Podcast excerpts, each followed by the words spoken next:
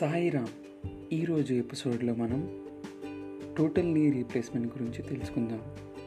Total knee replacement అంటే మోకాల్ మార్పిడి శస్త్రచికిత్స అనమాట అయితే ఈ మోకాళ్ళ కీళ్ళల్లో అనేక రకమైన సమస్యలు వచ్చే అవకాశాలు ఉంటుంది. ఉదాహరణకి అతి సామాన్యంగా ఉండే సమస్య ఆస్టియో ఆర్థరైటిస్ అనమాట అయితే ఈ ఆస్టియో ఆర్థరైటిస్ కానీ ఇతర మోకాల నొప్పులు ఉన్నవారికి ప్రథమంగా బరువు తగ్గటం తర్వాత నొప్పి మందులు తర్వాత ఫిజియోథెరపీ వ్యాయామం ఎక్సర్సైజులు ఇవన్నీ చేసిన తర్వాత కూడా లాభం లేకపోతే అప్పుడు ఈ మోకాలు మార్పిడి శస్త్రచికిత్స మీ వైద్యుడు మీకు సూచించవచ్చు.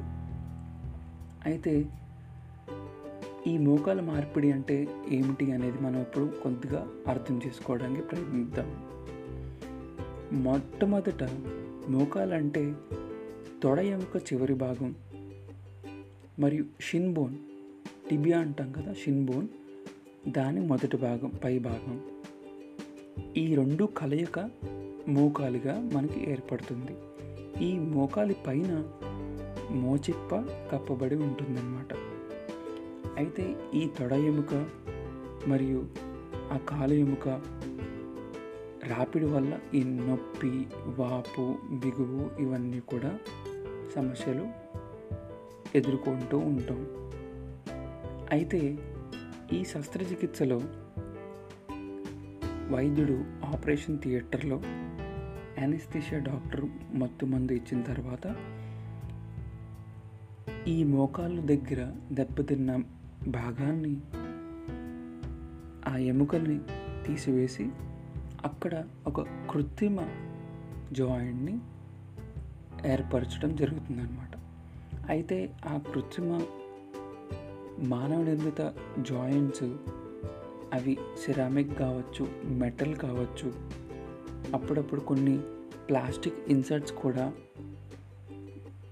పొందుపరచడం కూడా జరుగుతుందన్నమాట.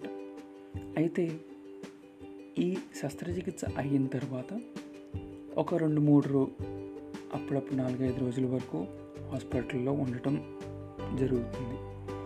అయితే ఆ కాలంలో ఇన్ఫెక్షన్ రాకుండా ఉండటం కొరకు యాంటీబయాటిక్ మాత్రలు నొప్పి తగ్గించడం కొరకు నొప్పి మందులు తర్వాత అతి ముఖ్యంగా కొంతమందిలో ఈ కాళ్ళు శస్త్రచికిత్స అయిన తరువాత కదలిక లేకపోవడం వలన కదపకుండా ఉండటం వలన రక్తం గడ్డకట్టే అవకాశం ఉంటుంది.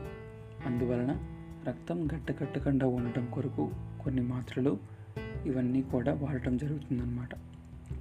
అయితే కొంచెం నొప్పి తగ్గిన తర్వాత కొంత కోలుకున్న తర్వాత ఫిజియోథెరపీ అనేది మొదలు పెడుతుంటారు. ఆ ఫిజియోథెరపీలో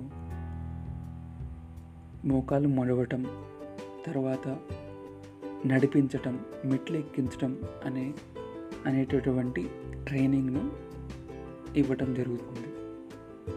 అయితే సాధారణంగా ఈ శస్త్రచికిత్స నుండి ఎటువంటి ప్రమాదాలు ఉండకపోవచ్చు. అయితే అప్పుడప్పుడు కొంతమందిలో కొన్ని సమస్యలు కూడా ఎదుర్కొంటూ ఉంటారు. ఉదాహరణకి కాళ్ళ రక్తనాళాల్లో రక్తం గడ్డకట్టడం మరియు ఆపరేషన్ జరిగిన చోట ఇన్ఫెక్షన్ అవ్వటం ఇటువంటివి కొంతమందిలో చూస్తూ ఉంటాం. కొంతమందికి ఆపరేషన్ అయిన తర్వాత ఈ మోకాలు ఈ కృత్రిమ మోకాలు గట్టిగా బిగువుగా అయిపోవడం వంటి వంటిది కూడా చూస్తూ ఉంటాం అన్నమాట. అయితే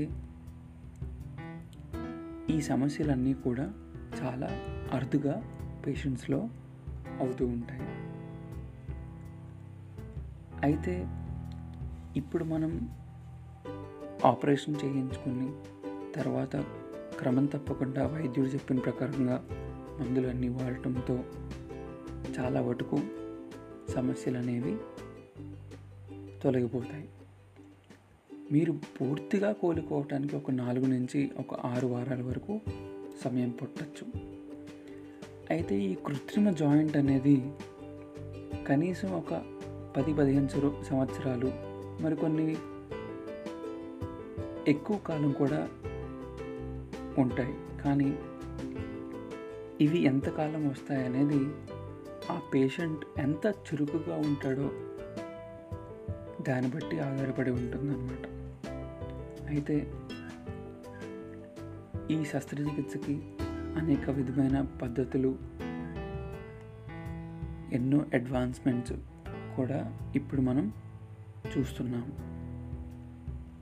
మనం గుర్తుపెట్టుకోవాల్సింది ఏంటంటే ఈ శస్త్రచికిత్స ఇతర ట్రీట్మెంట్ ఆప్షన్స్ అన్నీ వాడిన తర్వాత వాటి వలన లాభం లేకపోతే అప్పుడు ఈ శస్త్రచికిత్సకు వెళ్ళవచ్చును ఈ శస్త్రచికిత్స గురించి ఎటువంటి భయం లేకుండా చేయించుకోవచ్చు. ఎందుకంటే దీనికి మంచి ఫలితాలు లభిస్తాయి. ఇది చేయించుకున్న వారికి నొప్పి అనేది తగ్గుతుంది.